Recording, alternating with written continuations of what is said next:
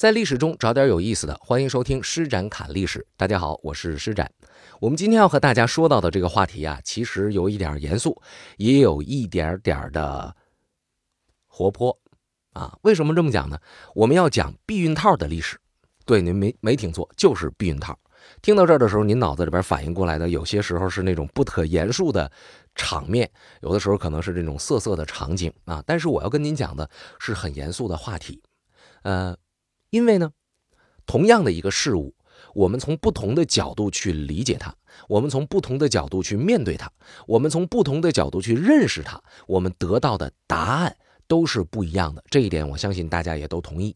那么避孕套拿出来，现在我们能买到的东西是啥？就是一个薄薄的橡胶产品，对吧？那么你叫它避孕套，你脑子里面想到的就是如何防止呃怀孕。如果你用到它的另外一个名字，把它叫做保险套或者是安全套的话，那么其实这个东西的存在的意义就是保障我和我们的伴侣在健康上、在人身安全上、在生命保障上不受到伤害。那么，如果从这个角度去理解它的话，朋友们，你觉得一个安全套的实际作用和汽车的保险带的实际作用，在根本上，在保证人体健康安全不受伤害这个问题的这个点上，它们有什么本质性的区别吗？其实是没啥的，对吗？所以，让我们很严肃、很严肃的来说一说。安全套的历史，如果要是严肃的话，我们其实呢，嗯，这等于要大家绷着脸来听我来说这一段但是我并不希望大家呢，啊，把自己的这个神经弄得太紧绷。你也不要觉得我会在节目里边说一些尺度特别大的东西。我先要援引一句。呃，我记得当年是看世界卫生组织有一位官员曾经说过的，呃，这个这个言论，那翻译成汉语普通话的意思是讲的说什么呢？说避孕套不仅能控制生，更能够控制死，也就是说，它能够防止怀孕，也能够防止疾病的传播。而这种疾病既有艾滋病，也有伴随着人类很多很多年的那叫什么法国大疮啊。梅毒，那对这些东西都都会得到有效的防治。那么避孕套是什么时候发生的呢？那什么时候被被人们发现发明出来的呢？这个说起来和疾病的历史比较起来，它远远要年轻的多得多得多。为什么这么讲？这样我们就来说一说避孕套的故事吧。其实避孕套啊，大家都学过英文，它的英文发音啊，它的英文拼写我们都不陌生啊。拼写是 c o n d o m 是吧？condom，嗯，在在这个很多英语词典当中，你一查这个，它直接指向的就是安全套、避孕套等等等等这一系列的同样的意义。但是事实上呢，在这个词儿和这个东西划等号之前，据说它是一个姓啊，来自于这个东西的发明者，呃，十六世纪末的一位英国的医生，这个人叫约瑟夫·康德姆。哎，你说这个人的这个发明好玩吧？他发明了这个东西以后，就别人再姓这个姓呢，就变得很奇怪了。啊，我没有姓康德姆的朋友，所以呢，我也不知道是不是现在还有姓这个姓的人。那如果您身边有认识姓这个姓的朋友呢，你麻烦你告诉我一声。告诉我的方式呢也非常的简单，就发把您的这个信息、想说的话发送到咱们的微信公众账号里面就行了。呃，微信添加公众号，然后选择这个订阅号。然后再输入汉字“施展侃历史”，诗情画意的诗，大展宏图的展就成。那么这位康德姆是谁呢？他为什么能发明了这种东西呢？其实他是一个英国的骑士啊，在英国能够被授予骑士这么一个呃爵位，是一件非常荣耀的事情。一般都是对国家有了很大的贡献，或者是在战场上呃立了很很好的战功。那这个康德们他是不是呃就做了这样的贡献呢？还真不是，他人生最大的贡献就是他发明了避孕套。本职啊，他其实是英国的呃查理二世的一位御医啊，当年曾经担任过英国近卫步兵第一军团的上校。这很偶然的机会，他就发明出这个避孕套来了。怎么发明的呢？他这一块啊，呃，历史上的这个记载呢有不同的说法，有的说他是用的鱼鳔，有的说他是用的小羔羊的盲肠。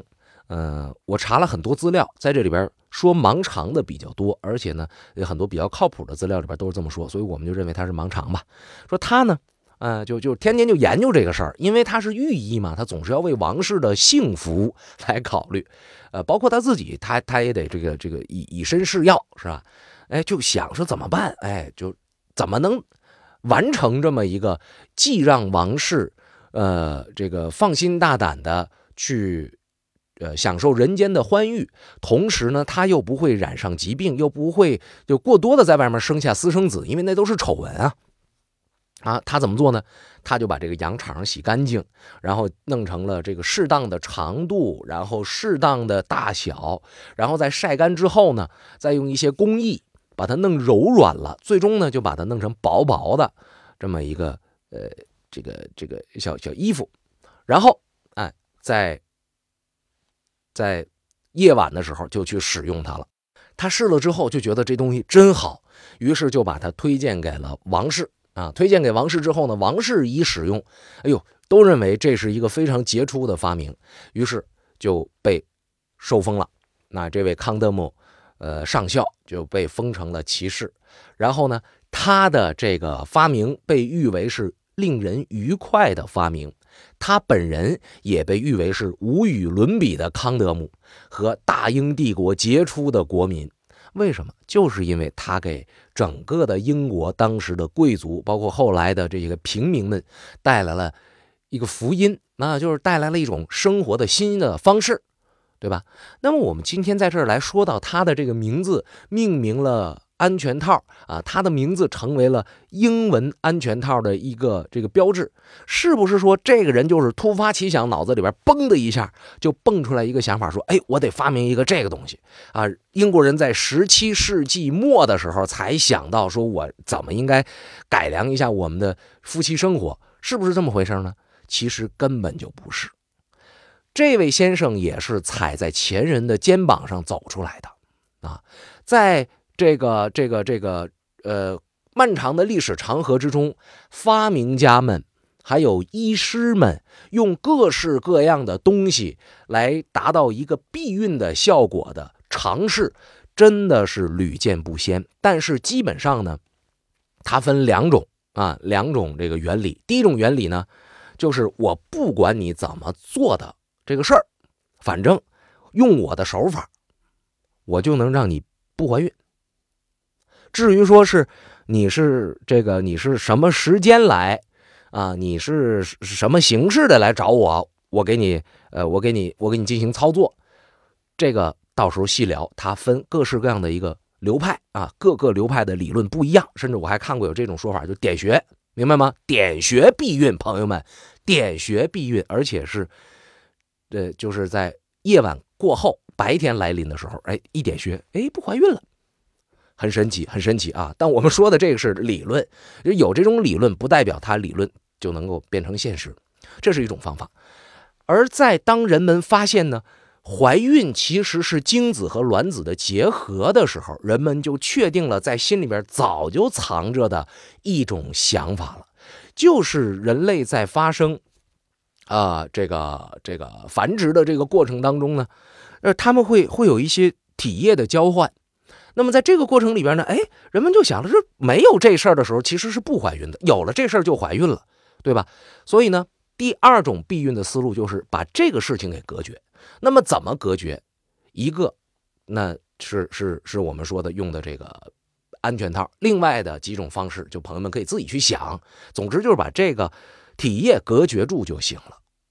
从这两个思路来出发，今天咱们来说，一方面走出来是。避孕的各种药啊，避孕的各种手法、各种器具，而另外一条道走出来呢，其实就是以避孕套为首的呃工具啊，而这种工具就是康德姆医生他发明避孕套的思路的前提啊，这就是他之前踩着的那些巨人。其实最早最早的这个避孕套啊，好多年以前就有了啊，我记得好像是说，呃，古埃及、古罗马的时候。就已经有人用什么羊的膀胱啊，用什么这个鱼鳔，或者用其他的什么东西，或者弄一个麻布织一个像像小衣服似的东西，就就使用。说这玩意儿就是最早最早的啊，男性使用的避孕套。那，所以我们说那个康德姆医生他他做那个东西。那是十七世纪末的一个事儿了，你你跟这前人那个比较起来，你这只能是发，呃，这叫什么创新发明？你不能这叫完全的发明。嗯，而且呢，呃，尽管人们意识到这个精子和卵子的结合也是随着医疗发展出现的这么一个结论的结果，但是事实上呢，疾病并不会等着你医学的研究跟到位。疾病才会爆发，疾病才会出现。事实上，疾病永远在理论之前来到人们身边。我曾经讲过梅毒的历史，在十五世纪末，梅毒在欧洲就出现了，并且像瘟疫一样传播开来。为什么呢？因为当时人们啊，对这东西没有概念，我不知道这个东西为什么会存在，而人呢？总是要吃东西，总是要繁殖后代的，对吧？孔老夫子讲话：“食色性也，这是人的本性，对不对？你根本不可能说你不让一个人吃饭，你也不可能说让一个人说是你不要与别人发生关系，对不对？这是人的本性。那在人类还没有意识到，呃，怀不怀孕这个事儿并不太重要，疾病这个事儿才重要的时候，那这个疾病就是来到了一个毫无，呃。防备的空间，它无限的肆虐，无限的扩张。关于梅毒的历史，我们曾经说过，大多数人认为这是一四九二年的时候，哥伦布的水手把梅毒病菌从美洲的海地带回到了西班牙，然后在一年之后就传遍了法国、德国，横亘整个欧洲，啊，然后。这个东西呢，就是什么这个什么法国花啊，德国窗啊，啊，这个所有人都给它起了各式各样的名字，但其实这个东西不管叫什么名字，套什么马甲，用什么 ID，它的核心就是梅毒。很快啊，十年之后，这个疾病就征服了全世界。然后呢，人们是在多长时间以后开始对这个东西有了呃反应的呢？其实。是在十六世纪了，啊，你怎么去治它？不好治啊！你不知道这东西怎么造成的，你知道怎么造成之后，你怎么去治它呀？我们之前讲过，是青霉素治它特别好使，但是当年没有青霉素啊。那凡是疾病，特别是像这种致命的疾病，那发病的时候都是非常恐怖的。我们也不在这过多的去渲染。当然，很多医师，很多，嗯，那个时候有知识并且有能力的人。为了能够治疗这种疾病，想出了很多的办法。比方说，意大利有一个帕多瓦大学，当时有一个解剖学的教授叫做加布里尔·法卢拜啊，他是十六世纪中叶的这么一位解剖学的教授。然后他发明了什么呢？他就发明出了一种亚麻布的套哎，拿这个套做成的避孕套。说这个东西他往外传播，说这个东西啊是能够防治梅毒。哎，你呢？哎，要要进行这种这个这个呃，这个这个怎么讲呢？就是繁殖这嗯，这个词儿啊，夫妻生活之前，对吧？这词儿真是不太好说。就是当你要进行这个东西之前，你用我这东西，保证啊，你能够防止梅毒的传染。然后他和他的助手在自己有生之年吧，反正就是在十六世纪中叶进行了。不同类型人群、不同情况的病人之间的这种尝试和调研，哎，结果呢，还挺令人满意的啊！因为这件事情，有人认为在人类的避孕史上，避孕套的发明应该归这位意大利的法卢拜教授。哎，但是今天咱们知道了，这毕竟不是一个特别特别主流的思想，嗯。那有人说了，那个法卢拜教授用的那个人是布啊，他他这个布这个东西，他肯定他这个厚度薄度，它就有有区别，而且那是织品呐，啊，那能和这个天然的什么羊肠比吗？那那完全是不一样的，那不能算给他的。哎，你要说非得说用羊肠，也有，在那康德姆医师使用这个羊肠做成成功的安全套之前，在十七世纪初期的时候，市场上就曾经出现过一种蘸过防腐剂的羊肠制成的安全套。哎，但是这个东西呢，上市了一段时间之后，哎，它并不是因为什么这个这个这个使用问题，或者说是呃因为这个货源问题，它不卖了，而是因为当时教会的干预。嗯，教会的态度是什么呢？说你不能够没事生产和使用避孕套，这个是这个是毒神的行为，那你不能这么干。然后这关于避孕套的这种生产和研发，就暂时的就扔在一边了啊。一直到十九世纪初，也就十八世纪末的时候，教会的束缚减弱啊，再加上呢，呃。我们说康德姆医师发明的这东西慢慢的成熟起来，所以就导致啊好多好多的这个贵族还有有钱人他能用得起这个东西了，哎就把这个避孕套啊这个羊肠做成的避孕套慢慢的推广开来。这个东西一旦上市之后啊，很多人对它进行研究啊，然后也推陈出新，出现了很多新的品种。呃，在公元一九五二年的时候。有考古学家在英国一个村庄的小屋子里边，就找到了一件十八世纪晚期的化妆盒。然后人们很好奇，要说这里边是什么呢？就把它打开了。打开一看，哦，发现这里边是八个避孕套，啊，大小不同，呃，尺寸不同，然后标记的日期呢是一七九零年到。一八一零年期间，这中间差了这大概是二十年左右的时间，也不知道是不是一个主人。哎，呃，科学家把它拿走去研究一下，说这这东西是什么做的，然后一看是动物的肠衣和膀胱，也就说明什么呢？就是十九世纪初，我刚才讲十八世纪末的这个时间段，呃，这个东西慢慢的，哎，就让很多很多的市民们所接受了。当然，他也得是有钱的市民们啊，既有。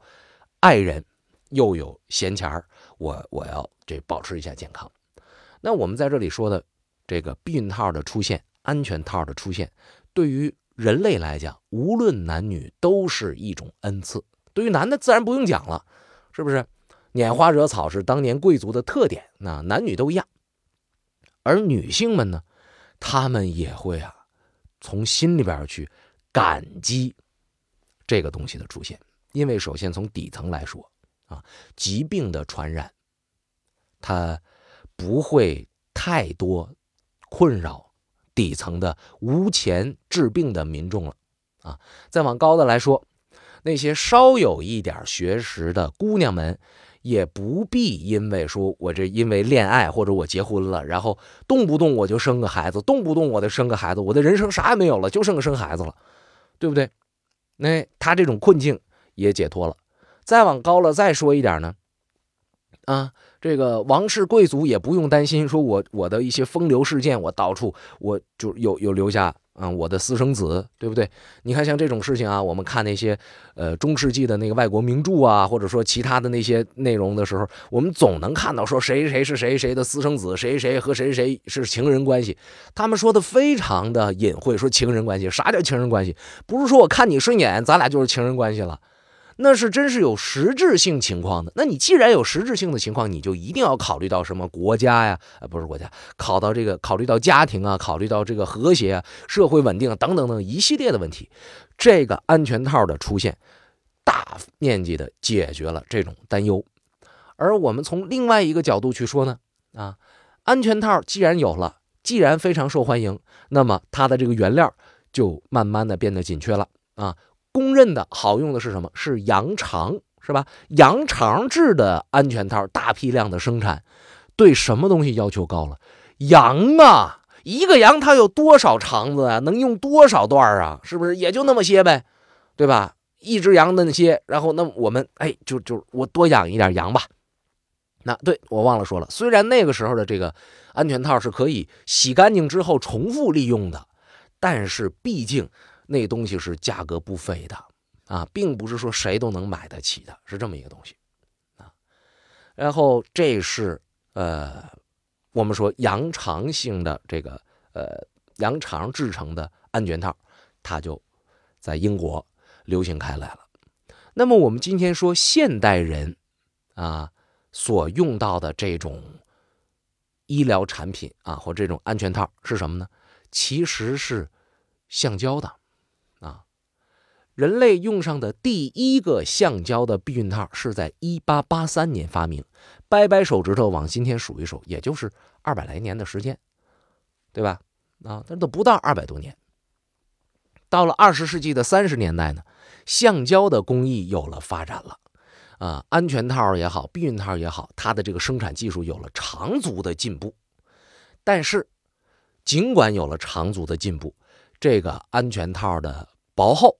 啊，它还是有一些问题，就是它它做这个太厚了，那它达不到说这个长衣那么薄的这个厚度。今天我们知道呢，市面上民用的最薄的安全套，呃，基本上是零点零三毫米的，啊，这就算是比较好的。还有零点零二的、零点零一的那个就非常贵了，对吧？而且呢，不是谁都能生产出来的。这个东西是一九四八年由日本率先研究出来的。你看这个。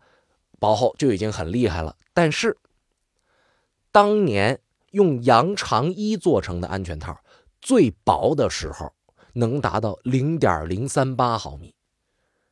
也就是说，在一九四八年之前，那个橡胶做出来那个东西，有的时候都达不到人家英国人在若干年以前用羊肠子做的玩意儿。